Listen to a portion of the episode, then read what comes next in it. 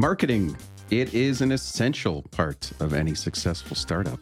Yet it's an aspect in business building that many entrepreneurs miss out on. And it shows too, because if you don't market correctly, it's fewer sales, it's slower growth, it's less customers, it's just no fun. Luckily, it doesn't take that much to get back on the marketing train, and we're going to teach you how. I'm Hallie Gray, CEO of Evolve and Succeed, co hosting with Joe Barrett, technical consultant and developer. And today on Biz 503, we're talking about the basics of practical marketing for startups. And we have some wonderful people joining us. We have Wendy Cotilla, creator and founder of She Gets Business. Krista King is here, founder of Fitlandia. And Sean Harry, business advisor and instructor at PCC SBDC. And Sean, I'm going to start with you. Tell us what all the initials mean. Well, the SBDC is the Small Business Development Center and we're out of the both the Portland Community College, the Clackamas Community College, and here in the Portland area, the Mount Hood Community College. We work with small businesses to help them really make their dream come true. Excellent. And Wendy, how about you? You we all the off mic talk is always fun. You have about three or four hats that I know of. So, I'm a business coach, a startup mentor, and a teacher. So, I teach business foundations at Portland State University at Mercy Corps Northwest. And then I'm also the founder of my own startup. And my product is called uh, She Gets Business, which is a virtual classroom for women entrepreneurs, early stage uh, business builders. Excellent. Krista, in addition to being a better than average poker player, what else do you do? well, thank you, Joe. That's a lot coming from you.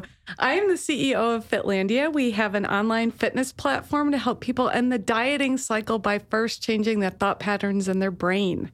Thanks to everyone for being here. Hallie? Hey, so I was wondering, let's talk first about how you define marketing or what activities you do for marketing, because I think that's used a lot and it means the same thing as design. It could cover a thousand different things. So, Krista, when you're thinking of marketing, what are you thinking of in particular, and what activities do you do you associate when you hear marketing? Yeah, well, it is huge, right? It's super broad, especially for cutting through the fitness and diet industry. I feel like I have to be in all places at all times. So for me, um, I'll probably talk a lot about digital marketing, social media marketing, but for me, it's about brand awareness. How do you speak your voice? How do you speak your truth? And how do you get your mission out there to millions of people. And that online space is so competitive, especially with the fitness industry. So that must be a real tricky thing. And we're going to talk about that because that sounds really fascinating. For Wendy, what do you think when you hear marketing and what do you usually do when you do marketing? Yeah, I mean, the first thing I would say is that a lot of my students, um, firstly, have this concern about marketing. Like they feel sort of it, like, oh, I don't feel comfortable. That feels spammy, et cetera. And, you know, I turn that around and say, in my mind, the heart of marketing is really about identifying your target customer, what their needs, wants, or pain points are, and how you solve them. And to me, it's the breadcrumbs between their needs and wants and how your company actually serves them and makes money, which is essential for a business who wants to be profitable. Excellent. So the research aspect and getting to know your ideal client you find Absolutely. to be like the foundation. Excellent. Yeah. All right, cool. And Sean, what do you think when you hear that? Because you do work with a lot with brick and mortar companies. So that sort of comparing it to digital marketing must be kind of different, right? Well, the, the foundations, the fundamentals of marketing are still the same. Um, I think of marketing, I think of the term that I like to use is renting out space in the mind of the customer. Understanding that marketing is not, you know, selling to them. It's that's not that aspect. It's getting their attention, helping them understand how you can help them. Why would they choose you? So, living in the age we do, I feel like it's an interesting conundrum because everybody in the whole world could be your customer. So, how do you go about narrowing it down to finding the needles in the haystack, the people that are going to eventually buy things from you? So, I can personally speak to my own journey with this. I started as a private practitioner.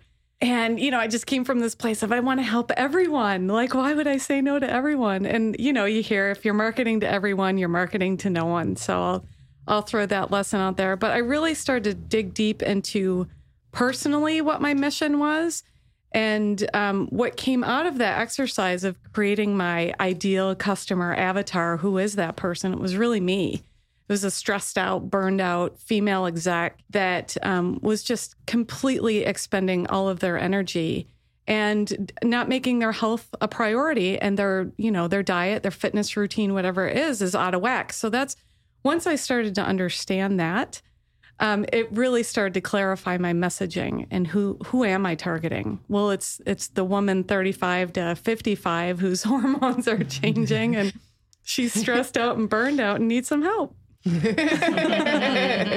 um, this is a great question because I'm teaching three classes uh, concurrently this week, and uh, I have about 70 students across these classes. And right now we're talking about this. So, the way that I teach this is, uh, you know, really, first starting with the vision for the company that you want to build.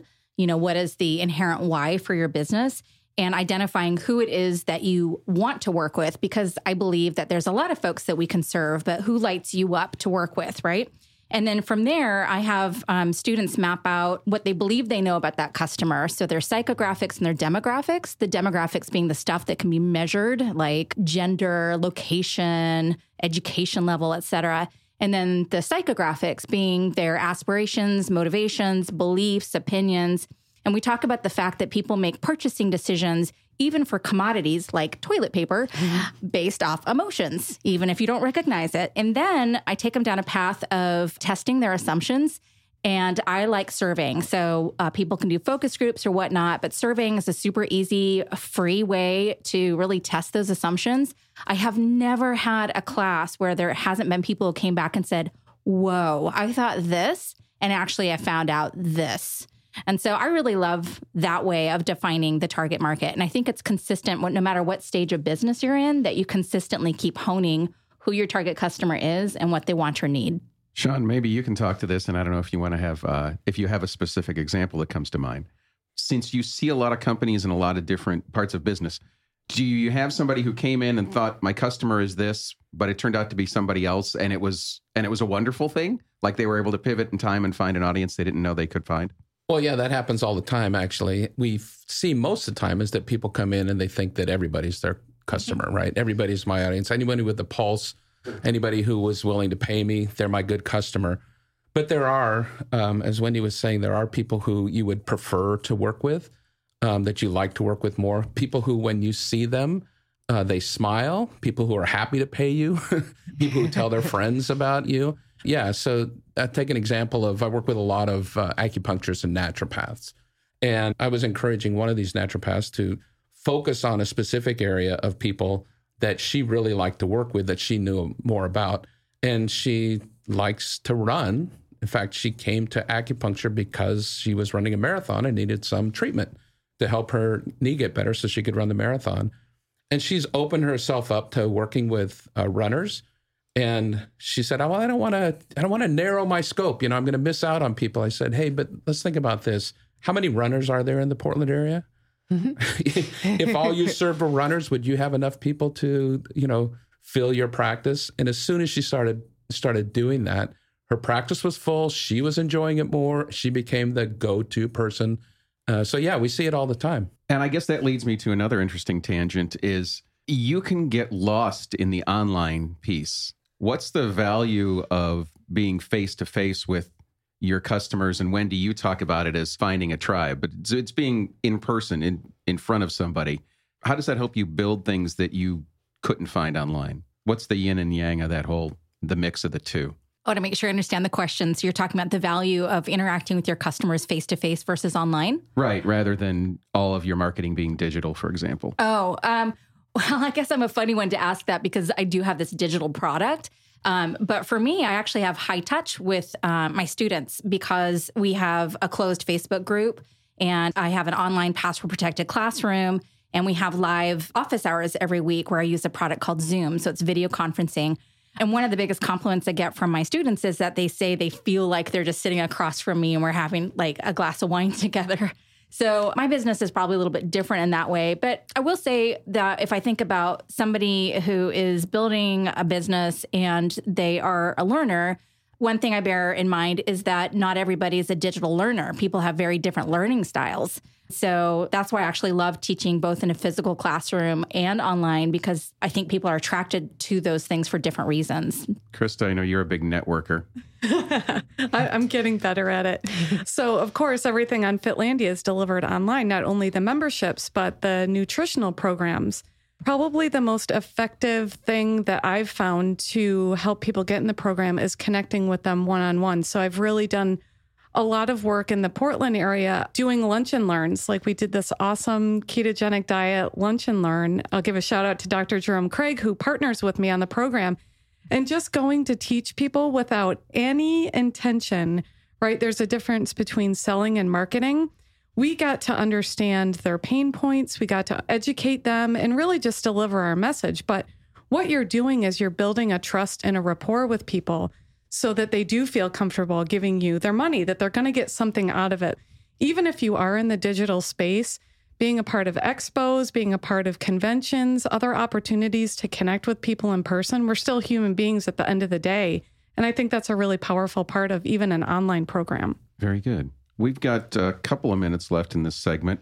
What's the best piece of market research you ever did that surprised you, I guess? Mm. The best thing, you, thing you ever did. I, well, I, I, don't, I don't know about the best piece of market research is the one that works, right? And yeah, so, yeah. Um, what I would say is that the best advice about market research that I could give to folks is to go listen to your customers, spend time with them, figure out what their needs are, and focus not on what you provide, but what they need, right? Focus on the solution. So, if somebody says, go back to that acupuncturist with the knee stuff, right? You can talk about all the science and medical stuff about how acupuncture works and knees work and all that kind of stuff. But if you don't talk about, I'm going to help you run the best marathon in your life, right? Which is what your customer wants, you know, then you're not going to meet them if you don't talk about their needs. And Wendy, I absolutely agree with what you said about that all purchasing decisions are made emotionally. yeah. That's all advertising is there to do is give Even the logical toilet backup. Paper. Exactly. um, so I, you know, I stand behind surveying. Uh, it's something I do consistently in my business, and I love to teach it, and I love to challenge my students to actually do it because many people have resistance to doing it. And the reason why I think it's so powerful is because when you ask open ended questions, you get the natural language from your customer back. So you can then infuse that natural language back into your copy, you know, your website, your brochures, the way that you position your company in a way that really resonates for your target customer. It kind of reminds me of like if you talk to somebody in technology and they say, you know, my husband works in cloud computing. And if somebody asks what that is, he's like, uh, it is this thing, blah, blah. I'm like, nobody speaks like that. so speak the way that your customer speaks. So they're like, oh, totally get it. Yeah. Right. And for me, it's all about A B testing with my landing page, trying out different messaging, what does speak to them. So I can take some of that information from the surveys, but then I put that into the copy and imagery on my website and start to follow what is resonating with them. Excellent. Well, this is all good stuff. And as you're hearing from our guests, there's a lot that goes into this, and planning is a big part of it. So hang around. In the next segment, we're going to look at some practical advice at making a marketing plan that'll work for your startup. And that's right after this short break.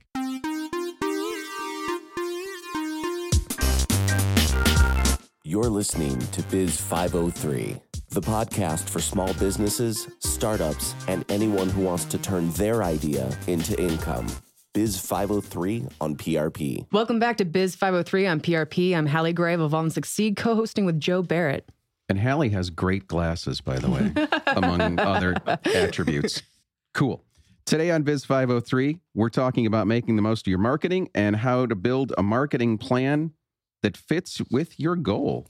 Back with us on the show to share do's and don'ts about marketing, Wendy Cotella, founder of She Gets Business, Sean Harry, business advisor at Portland Community College SBDC, and Krista King, founder of Fitlandia. Welcome back, everyone. Hey there. Hi. I don't know about you, but when I hear the words marketing plan, I want to run screaming into the night. totally. Yeah, it's Well, very don't, intimidating. don't. It's not that bad. So, when it comes to marketing plans, and I think you three have some very specific uh, and awesome expertise in different areas. What was your marketing plan in terms of like when you were creating Fitlandia, Krista, and figuring out like a membership product model for your business plan? Oh, goodness. It's a big one, right? So, the first tip that I give is break it down so it's digestible. So, for me, it was really focusing on what is my consumer base? Where do I find them? Where are they hanging out?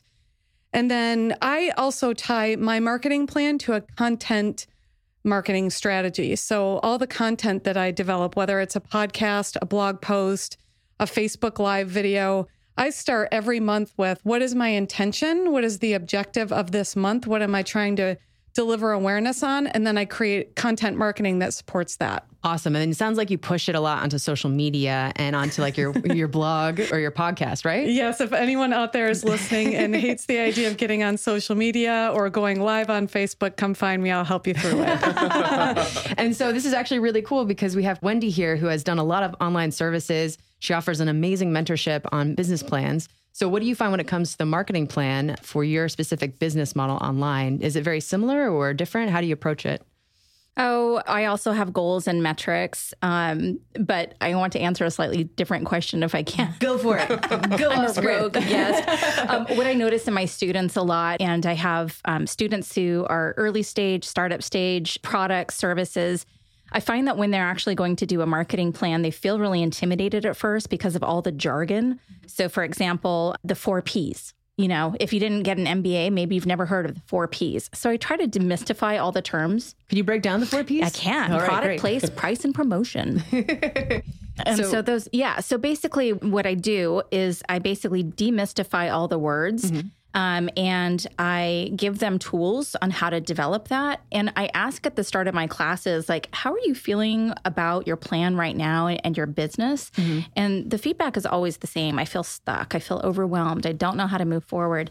And so by putting it into um, mind snacks, Yeah. then it's really Delicious. easy to digest and to craft your own plan. And that's really empowering, I think. So it sounds like Wendy, what you're saying is basically a marketing plan is figuring out who you want to sell to, what you want to sell them, Exactly. and then how you're going to get that in front of them and sell it to them. Absolutely. Okay, and we really stress that it's not, um, some people feel really pressured, like, well, if I say this, and what if I'm wrong or I want my idea to change? I'm like, you're the CEO. It's your business plan. It's organic. It changes.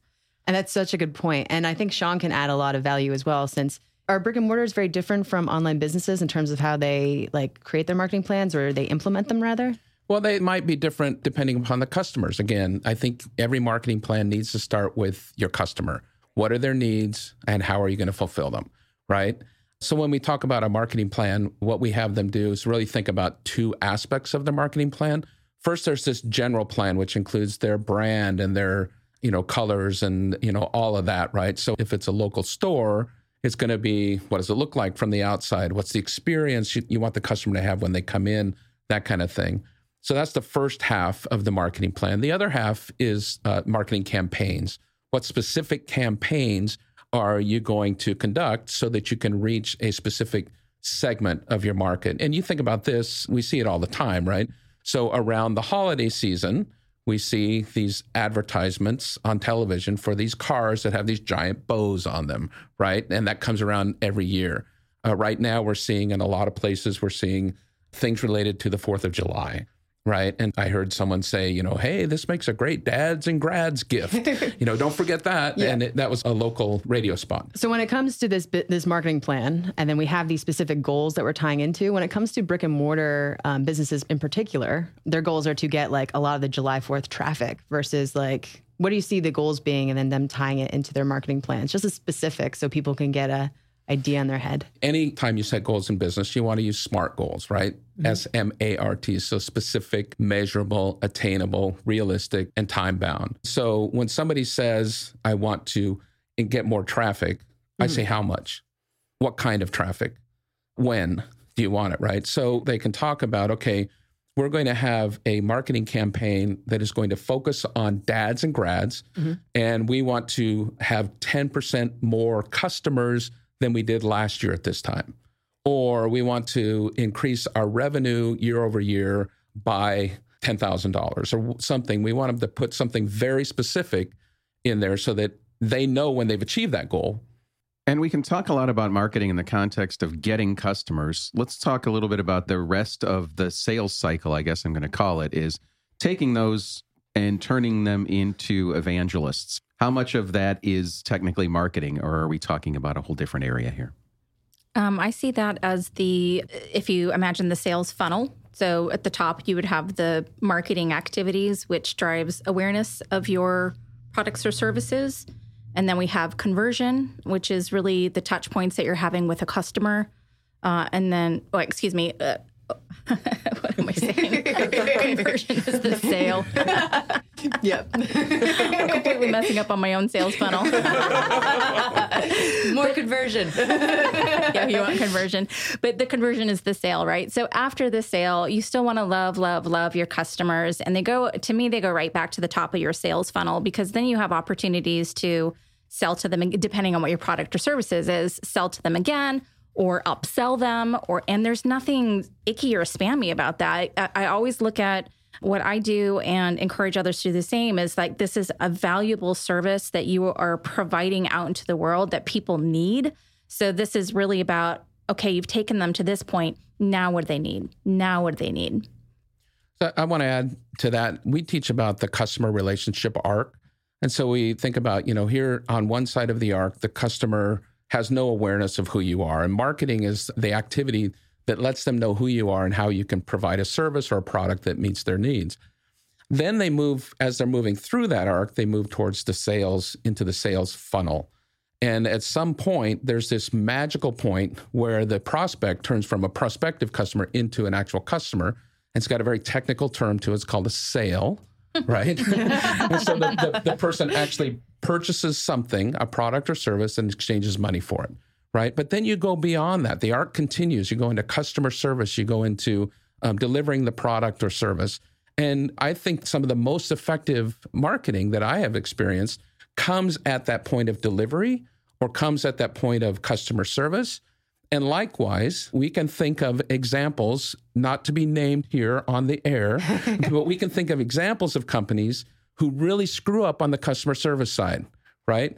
You're on hold for a long time. Nobody cares when they talk to you, blah, blah, blah, blah, blah, blah. And as soon as you have another opportunity to purchase that product or service, you're going with somebody else. So you see customer service being a part of marketing, not necessarily a part of sales, because it increases the retention of the people that you have who have bought your product or service? Well, I wouldn't say it that way. I would say that you can include the marketing function, right, in the sales uh, part in the delivery, in the customer service. You can include marketing all the time. And in fact, we have some clients who have done this very effectively, even in small businesses, right? So I had another acupuncture client. My wife's an acu- acupuncturist, by the way. Okay. And so all of her friends really? and colleagues come to me and say, hey, can you help me grow my practice? Mm-hmm. Well, this other one has figured out that she can sell a bundled package of services right? So she'll charge $600 for eight weeks of services, which is going to benefit the customer. They can get a 10% reduction in cost as well, mm-hmm. and she can provide these services, right? So, so yes. it sounds like you have a lot of acupuncturists coming to you, Sean. Yeah, absolutely. it might be your specialty. I feel like a pincushion sometimes. but you're saying basically this is why so many businesses can exist because they have same they're selling the same thing but because of their marketing they're able to bring in enough clients or enough uh, sales that they can flourish because they have so different marketing tactics well and you have to understand that the most expensive customer that you're going to get is the first time customer right and every time that you're able to sell a product or service over and over to the customer the cost of that sale goes down so your profit increased when you keep people instead of trying to bring new people in. Absolutely. Excellent. All right. What do you think about that, Wendy? How do you make that happen online? yeah, I would totally agree. Um, I think the touch points that you have with the customer, I mean, uh, for example, for my own online program, at every point, the customer is getting lots of love and information. Like from the second she buys, she gets an immediate email uh, that is totally on brand vibe saying, Hey there, uh, I'm so excited uh, that you're here, and here's your login info. Here's how to reach me. Get in our classroom. There's a friendly video there, and set, and it's very easy for them to connect with me.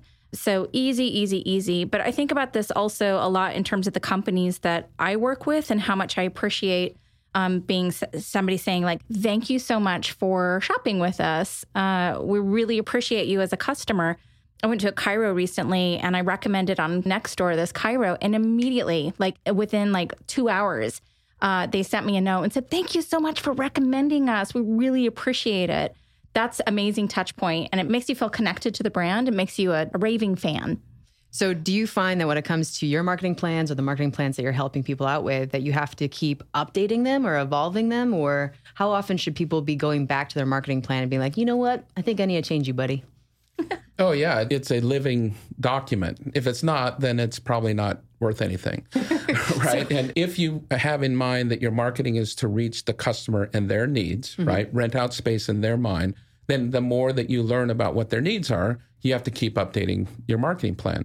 And then again, as far as that goes, you know, you have the whole plan, the big plan, but then you have the campaigns, right? And so your campaigns are time limited. And once that campaign ends, and of course you got to start another one for the next season. So yeah, it's it, you got to update it all the time. Yeah, I actually, I mean, I have to say, I came from marketing and a mar- marketing centric. I worked for Apple for 10 years. So Awesome. I kind of had this all forced down my throat, but it is best practices and can easily be applied to uh, small business. So my target customer doesn't change, but the product evolves because I'm constantly surveying my customers and determining like, what do they want different? What can I add? Where are the knowledge gaps that that's a real pain point for my customer? But also to the promotion side or um, the campaign side, you know, that's going to be, you know, I'm looking at new and in- interesting ways to bring people into my pipeline, to use sales terminology, but basically to create more awareness about what I do from a place of service um, and to be able to serve more people as students in my classroom. So you're saying it sounds like your marketing plan's evolving because like new things come out on the internet that allow That's you to connect with your customers. So things like Snapchat versus Instagram or podcast versus webinars. Oh, not so much the um, tools, but rather, for example, um, in the class I had last time, you know, the class was great, and I did a survey, uh, surveys again. So I did a formal survey after the class, and then I had a one to one with each of my students, and I asked them, "What did you love? What what's missing? What do you need?" And so out of that, I learned that there was a real need to get deeper onto forecasting. So I said, "Okay, I'm going to create a module completely around forecasting." And add that into the classroom. So you updated the product based on Yeah. customers. Okay, input. Gotcha. And so That's that's, a right. part of the marketing process that you Yeah, I mean it's the P, the for the product P, um, but then also in terms of um, growing the pipeline. So um, I do a lot of free training online using webinars. I use a tool called Zoom that I absolutely love. So then I can know like, okay, this is a real pain point for people out there. So I'm going to um, I'm going to do a free one hour webinar specifically around forecasting. And then at the end of that, say, You want more? I got more. Ooh, such a good idea. So it sounds like it helped you develop your content marketing. Absolutely. And be like, hey, if you love forecasting, you love this program. Yeah, and I think to Krista's point also, so I do map that. Like I actually map every module I have in my classroom, and then I map that back to well, what is the free content that marries back to that?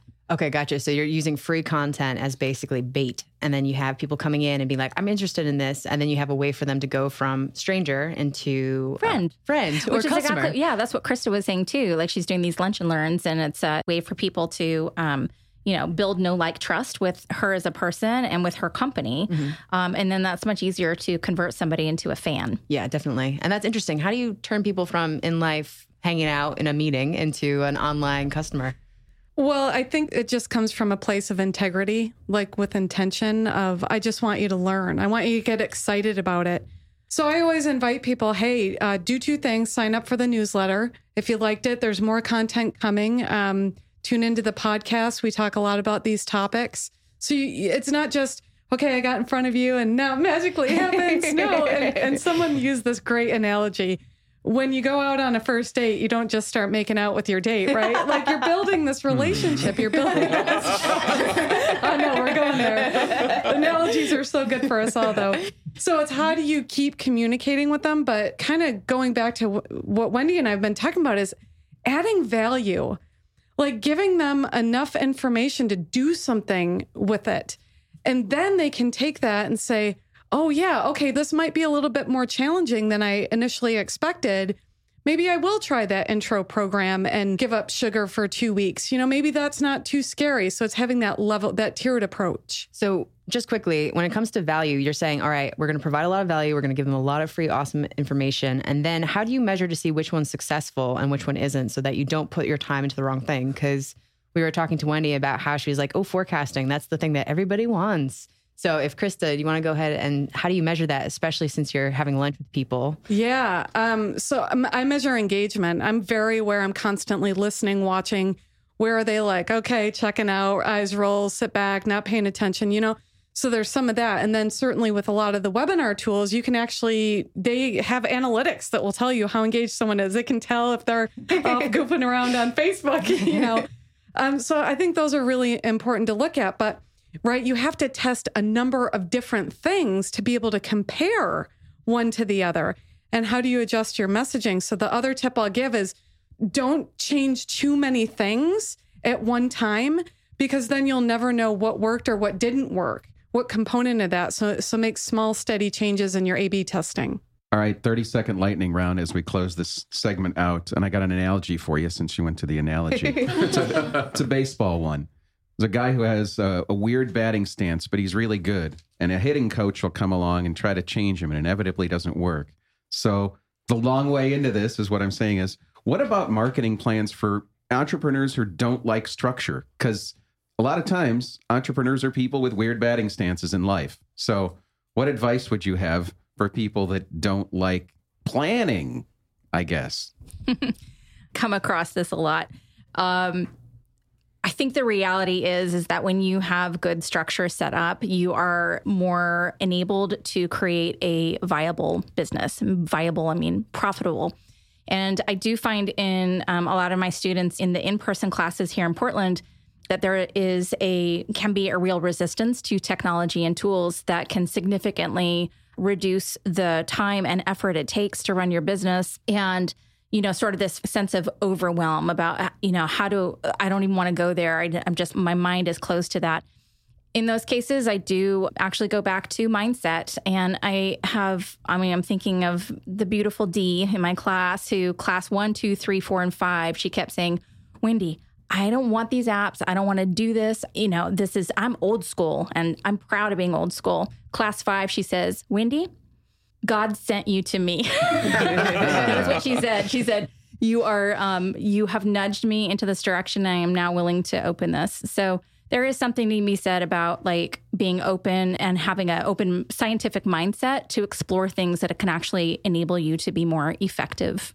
Cool. Thank you, Sean. Well, I would I would approach it a little bit differently. Uh, one of the things that we know is that the business owner can't be perfect at everything. So maybe they're good at finances and they're not so good at marketing. This is the time when you hire somebody to do it for you, right? So reach out, you know, do what you do best, hire out the rest. Excellent. I also say the exact same thing. So we are in agreement on that point. I, I think outsourcing is really important, but there's also that mindset piece. And we just high fived in the studio. Fantastic. That's such a good point. And because no two businesses are exactly the same, and every startup founder learns how fast a business can change, stay tuned because we are going to talk in this final segment about how to stay nimble and be creative with your marketing strategies when we come back.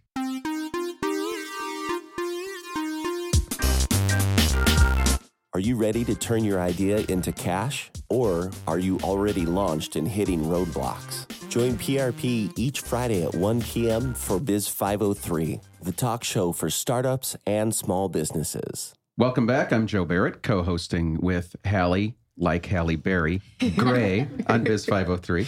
Today, we're unpacking the story of marketing for startups and what folks new to business can do to get their marketing game on. In this segment, we're going to look at how to stay nimble and adapt to unexpected challenges, customer feedback, and so much more. And back with us in the studio, Sean Harry from Portland Community College SBDC, Krista King of Fitlandia, and Wendy Cotilla with She Gets Business. And I would like to just first compliment all three of you on your websites, by the way. I don't know if you did them yourself or who you have doing them, but your websites really reflect exactly who is coming across on the radio. yeah, we pay somebody to do that for us. and, and that's really, I mean, that's a big part of the marketing too. So we're going to talk in this last segment about staying nimble. And I guess I want to start out with people come to you, Sean, Wendy, for marketing advice, and Krista, you're exploring all the time. Who has your ear? Who is your um, mentor or influencer or influencers as far as marketing? And when they say something, you sit up and take notice. so I am the ever learner, and I uh, I still have so much to learn when it comes to marketing. But there's actually a book that I read called Traction. There's two of them. It's the light blue one. I'm blanking on the author's name. I apologize. Um, but that was really transformative for me. But I'm also a big fan of podcasts. That's just how I learn is through connecting with someone's personality. So I'm a big fan of Lewis Howes, especially because he comes from a fitness background. So I, I really resonate with that. And I just got turned on to Tim Ferriss, and, and, there's a there's a couple nuggets in there that I really connect with. So I'm I'm a big podcast listener.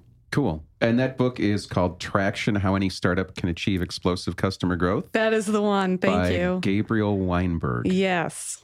Well, I don't think that's a fair question. I was not told we were going to have a test today. So, uh, You've already passed by being here. Though, so. Well, I did write a book on marketing called the, the, Best Little Marketing Plan. So I do turn to myself, uh, you know, as some other famous people might say.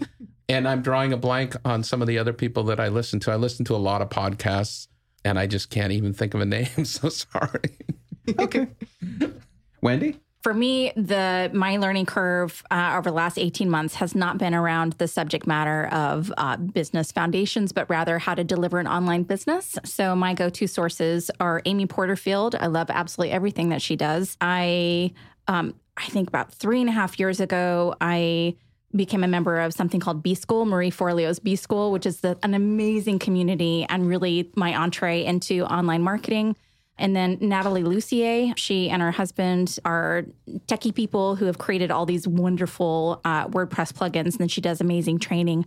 Um, I also listen to podcasts all the time. I'm in the car a lot and I just turn that sucker on and make it awesome time. So I'm learning, learning, learning. Excellent. Okay, let's talk about marketing and being nimble, uh, making changes. I guess first is who do you listen to? Uh, if you work by yourself or if you have other people on a team, how much of that input do you, I mean, you take it in, but ultimately, where does the decision come from? Are you the sole decision maker? Krista, I guess I'll start with you. Yeah, uh, well, I'm I'm the ultimate decision maker, right? But I certainly allow feedback to come in. I'm a part of two very amazing um, female entrepreneurial groups here and I'm getting constant feedback from them. One tip that I'll give everyone you're going to get a lot of feedback from a lot of people on what you should be doing. Oh, oh my gosh. And that's great, but you have to know at your core what your mission is, what you are not willing to flex on in your business, and just how to adjust and take in their feedback, but stand in your own resolve about ultimately what you're going to do with that information. Otherwise, it can wear you down. Well, I would say that the one who ultimately makes the decision is the customer, right? You got to listen to them. You got to listen to their needs and find out what they want because if you're not hitting that, they're not buying. And and again, that's that goes back to being nimble. If you're trying something and you're seeing that it's not working, you've given it ample time, you've set your metrics and you know that you're not hitting them, right? Maybe it's time to pull the plug and try something else, but go back to your customer, maybe do a survey, right? and uh, find out what they need. What if you're early stage enough that your customer at this point is, say, like a potential VC, if you're pitching a lot, something along those lines? How much of that? Because I know, I know, Chris, I know you've pitched a ton. Yes. How much of that resonates? Because I know people who do a lot of this, and she'll say, they told me this on one pitch and then they told her the exact opposite thing on the next one. Oh yeah, I mean that's what you have to expect, right? They're not in your business, but they're also not in your customer and I like Sean's point about ultimately your customer is making the decision. So from my 23 year background in analysis, you have to go back to the numbers. Like the numbers don't lie you know, you're presenting your own success with a VC through, you know, growth measurements that I'm still working on generating. but that's really how I handle that is, you know, being respectful and taking in the feedback just like everyone else's, but really letting again your customer, your sales, your growth, your efforts dictate how you pivot. Wendy, I see you there like you have something you want to say. So I was on the board for the Oregon Entrepreneurs Network for two years, and I oversaw, um, or I advised on the program Angel Oregon, which is like Shark Tank for Oregon companies. Um, and I'm also an investor in several companies. Um, as part of that process, you know, you're tearing apart business plans and providing the feedback. Um, you know, from a VC hat or um, even angel funding, they're looking for an exit strategy and a three to five year viable business plan that has believable metrics. But the funding path, I think, is an interesting conversation because I think I always advise people to go back to the vision of what they want their company to be because not everyone is on a path of taking funding and giving up equity in their company uh, and then going down that path. And I'm thinking of a woman here in Portland, uh, Mara Zepeda, who is the, she was in the Portland Incubator Experiment. She's the co founder of Switchboard. And she went through the whole process and was like, you know what? We don't want to take funding. We're going to bootstrap this thing. Here's the reasons why. And she's also the co founder of something called the Accelerate Fund, which is here in Portland now. And it's about providing uh, women access to capital, traditional and non traditional uh, modes. That sounds amazing. What do you think, Sean? Well, most of the clients that we work with are people who actually want a lifestyle business. So they're not going for venture capital at all. They're looking to uh, build a business that really is an extension of who they are in the world. And they want to stay in that business 10, 20, 30 years or more and pass it on to their kids or sell it to their uh, to their employees. So we don't we don't get that question a lot. Um, we have them listen to their customers because they want to build a, a lifestyle business. I'm so glad we addressed that because I think that's something we need to cover because a lot of people have different expectations going into different types of businesses. So let's talk a little bit about marketing in terms of being innovative and like how do you know something is innovative? And how do you create something uh, that is novel or new that gets your customers you know attention? So how do you see a, a marketing campaign being innovative? Well we see innovative marketing campaigns all the time and particularly because the people that we work with tend to be people who don't have a lot of money to throw at marketing, right? Yeah. and so um, necessity is the mother of invention, right? Mm. And so they need to find ways to be really creative and to get a lot of marketing for very few dollars. Um, I think of an example here in town. Mattress Mike is who we call him, right? who owns a mattress store up on Sandy Boulevard. And uh, Mattress Mike, during the recession, he bought this lot of mattresses and because uh, he was unemployed, right? Mm-hmm. And my brother-in-law was also unemployed at the time, an employed architect, and he was hanging out with him, and he said, "Yeah, you want to work with me?" And said, "Yeah." He said, "Hey, I got this idea. I own this tandem bicycle. Mm-hmm. What if we delivered mattresses using a tandem bicycle?" so my brother-in-law made this big cart that they hooked to the tandem bicycle right? And they deliver mattresses. Wow. Now, I'm not sure that they deliver very many mattresses through a tandem bicycle, but that's so Portland. Yeah. Right. and that is a great way to get attention. So now he actually has someone's attention who is also looking at these other big uh, mattress uh, bed companies in the area. So, an innovative campaign is really just like a zany, wacky way to get people's attention and hopefully keep it. Well, that is one way yeah. to be innovative. Another way to be innovative is to go back to something that worked a long time ago that uh, hasn't been in use. Uh, I was talking to a client yesterday. I said, and I asked him in preparation for today because I knew you'd ask me this question, right? I said, "What's the most innovative uh, kind of marketing that you've done lately?" And he said, "We've actually been writing letters and mailing them to Whoa, people." No way. And he says we're getting a significant amount of response you know, not everybody buys from the letter. That's mm not the purpose of marketing. Marketing is about renting space in the mind of your customer, right? And uh, but he said apparently these people the only mail that they get are bills and junk mail. And so when they get an actual letter that's actually handwritten with an actual stamp on it, they open it and read it. Go figure. So smart, and really because nobody else is doing it, it, it stands out in their mind. It it jumps out. It runs yeah. a very studio innovative, very innovative, very innovative, old school. yeah, yeah, yeah. They went back. They went retro. How about you, Krista? What oh, about an oh. online innovative example? Yeah, totally. I'm in the middle of one right now. Yes. Um, so I, you know, mind zoning is like a guided meditation, but instead of clearing your mind, it's actually much more engaging, active, creating a new thought pattern. But there is a big education hump to get people over. So I decided in the month of uh, June, every day at 12 p.m. Pacific, I go live on Facebook with a new topic. So I have 30 topics. I give a little background about it and then I deliver somewhere between a five and 10 minute mind zoning so they can actually take a break and actively see it, work on it. And then I invite them to come over, sign up for the newsletter because then they're all going to get three free mixed recordings once they're out this summer. So I hope it's innovative. I had a goal. You always start with a goal, right?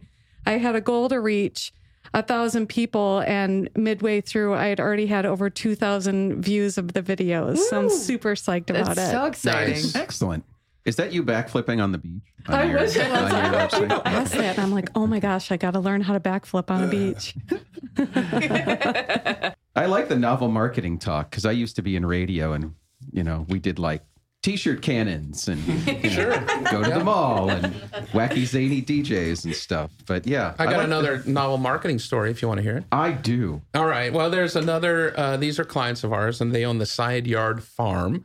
So they grow all of this food up in North Portland, Northeast Portland, and they also have, I think, Sunday brunch and meal some other time. You know, so it's like a restaurant and farm. And this summer they're going to have bike in movies again. So Portland, right? so they're gonna uh, you you can check them out, Side Yard Farm, and uh, you can ride your bike up on some Friday evening and watch a movie. It's a great marketing. I mean, they get people out to the farm, right? And at the same time, everyone's having fun. I don't think they even charge anything for it. That is a great idea. So instead of a drive-in theater, it's a bike-in theater. Bike in movie. Yeah. Wow, such a good idea. And it gets people noticing it, you know, which is really important. Um, Wendy, have you seen any sort of innovative marketing campaigns in your industry? Oh, so I came from Apple, right? So I feel like Apple is kind of like the, you know, beacon of innovation. But I don't know. And to be honest, in my own business, and by the way, I bought my mattress from the mattress lot. Mike, yeah. And and when we were talking about customer service earlier, and their customer service was excellent. Like the whole touch point was amazing. Um, in my own business, though, I don't. I guess I don't think of it as innovation. I think of it as I'm trying something, and I am I'm looking for things that feel comfortable for me. Like it sounds like Krista, you might be pushing yourself. Like I'm going to do Facebook Live. Is that what you're going to do? Yeah. Yeah. Oh no, I'm doing it. Yeah. So like, like, I'm doing Facebook Live. I'm going to challenge myself, you know, 30 days to do that. But other people have done Facebook Live, right? So Krista's not like creating the concept of Facebook Live. So what I look out there is like high converting, really engaging um, uh, strategies and tactics that I can pull into my own business that are um, resonate for me personally, and I feel will resonate with my target audience. And then to Krista's point, I measure it. Do you have one of your favorite ones, or do you have a student's success story when it came to like coming up with something new or something that got a lot of attention? Oh Lord, I can't think of one right off the top of my head, honestly. and that happens. That happens. Um, so when it comes to having your marketing, being having done it for so long yourselves, how do you then hire somebody and then trust them to take over and then let them take you know lead on all your marketing endeavors? Yeah, I can jump in on this. It's really tough, right? It's really tough. You can't be all things to everyone at all times and do all tasks. So you really have to, um, you know, be nimble with that process too. I'll, I'll give a great example. I work with a young woman who does amazing work uh, helping me launch my social media. But I, I actually write the content and develop the imagery, and then I have her go ahead and post it up because I found when it was the other way around, um, it just wasn't my voice. It wasn't my mission. It wasn't my message. So I think that's a really important part of it is know what your skill set is, know what you like to do, know what you don't like to do. And then it's never turning it over to someone. It's how are you partnering together so that the best of your skills and their skills comes out in that content and serves your customers. Gotcha. Okay. What about you, Sean? What do you see? Yeah, well, you can never completely turn over any part of your business. If you're a small business owner, you have to know every aspect of your business. That is not to say that you can't outsource things, you can't hire other people. And maybe this is a different conversation, that uh, radio show, but uh, you know, when you're going to hire somebody to do something for you, whether they're an employee or you know contractor, you want to figure out what exactly it is that you want that person to do. I would have you do a cost benefit analysis. What are the benefits uh, that I expect this person to provide for us? And what are the costs associated with that? And if the benefits are more than the cost, that's the time to hire somebody. And, you know, create that job description that includes everything that you want that person to do. Have you seen marketing being the hardest thing to hire out or delegate out in your experience? Because you've worked with a lot of businesses. No, I haven't. Um, I think a lot of people it goes back to what Joe said at the beginning. A lot of people think of marketing and they freak out, right? Yeah. and they think it's going to be expensive and they don't know how to do it, and so they hire out.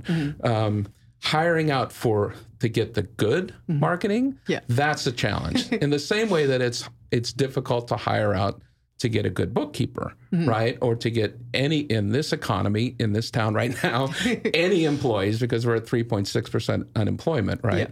So it's not necessarily the hard part, but you have to be crystal clear about your expectations for anybody that you hire. Can I answer that one? I'd love to. I did it anyway. Wendy, yes. Um, I actually love this subject because I find a lot of the people I'm working with are one person shops or two people shops, and they are not in a position to be hiring. And so their mind is telling them, I don't have money to hire and I don't have, um, I can't find the right people. So I teach them about Upwork. Um, which is my favorite tool. So right now, I've got a copywriter in um, Canada. I have a virtual assistant for social media in London. They don't need to physically. My web designers in Brisbane, Australia. So you can hire people through this portal, and it's really, really easy to find capable people who are independent contractors to do your stuff. But then I also teach folks to create a manual, an operations manual on Drive and provide access to the specific partner, right? So you're writing, here's the vision, here's my target audience, here's our objectives, here's the goal. You're setting all of that for your own company, and they can be on board and delivering what you need because you've set those clear parameters. So even though marketing is very creative, you're saying that you can turn it into a system that Oh, other people can absolutely. take. Systems are really important for productivity. They so are, and they should be another episode on this uh, Should be. show. Yes. Thank you so much, Wendy, Sean, and Krista for being on the show. It's a good hour. I have a lot of notes that I've taken, and I'm going to have to get back to you on all the, the names you've dropped and the apps and the authors. Thanks a lot. Hey, You're welcome. Next week on Biz 503, oh, it's the big moment. We're going to talk about how to get to where you're ready to make your first sale and how to make the most of it. Thanks for joining us today on Biz 503 on PRP, and have a great weekend.